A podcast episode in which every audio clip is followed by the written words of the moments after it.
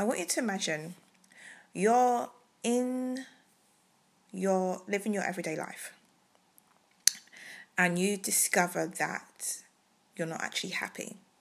And so you plow through because you're like, well, you know, I'll get happy after I, I achieve maybe this amount of sales, or I'll get happy when I get to go on holiday, I'll get happy when I see a successful business. You know, your happiness is dependent on these outcomes that you've um, set as benchmarks of things you're going to get to.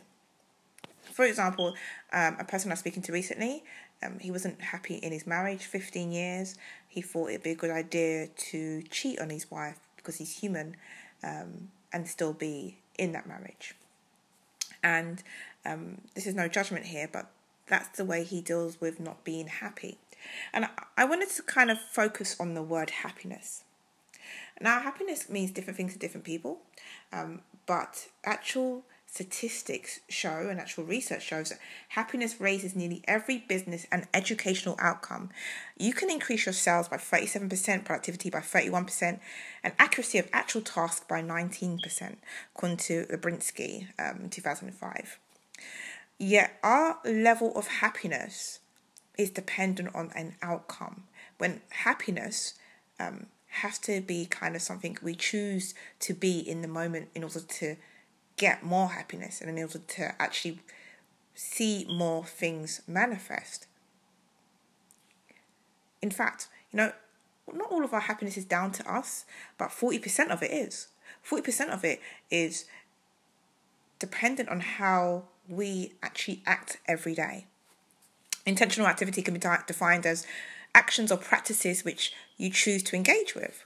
Like um, you do meditation practices because you want to get in that state of happiness. You put your humidifier on because you want to get into that state of happiness. You do things knowing that this will put you in that zone, in that energy level of happiness before you go about and do a task um, that you might not necessarily love. But if you're vibing at that um, frequency, that energy level, and you're really happy, you're more likely going to love that task as well. So essentially, you decide to be happy, happy by taking intentional action so that you're not making your happiness dependent on an outcome or result that sometimes can be out of your control. We don't just decide to be happy, we have to be intentionally happy. And that takes practice. It's actually a skill set. So being unhappy with where you are at will actually make it worse if you don't do anything about it. And you know, I already gave you the stats about sales being at 30% and increasing your sales by just taking that action. So,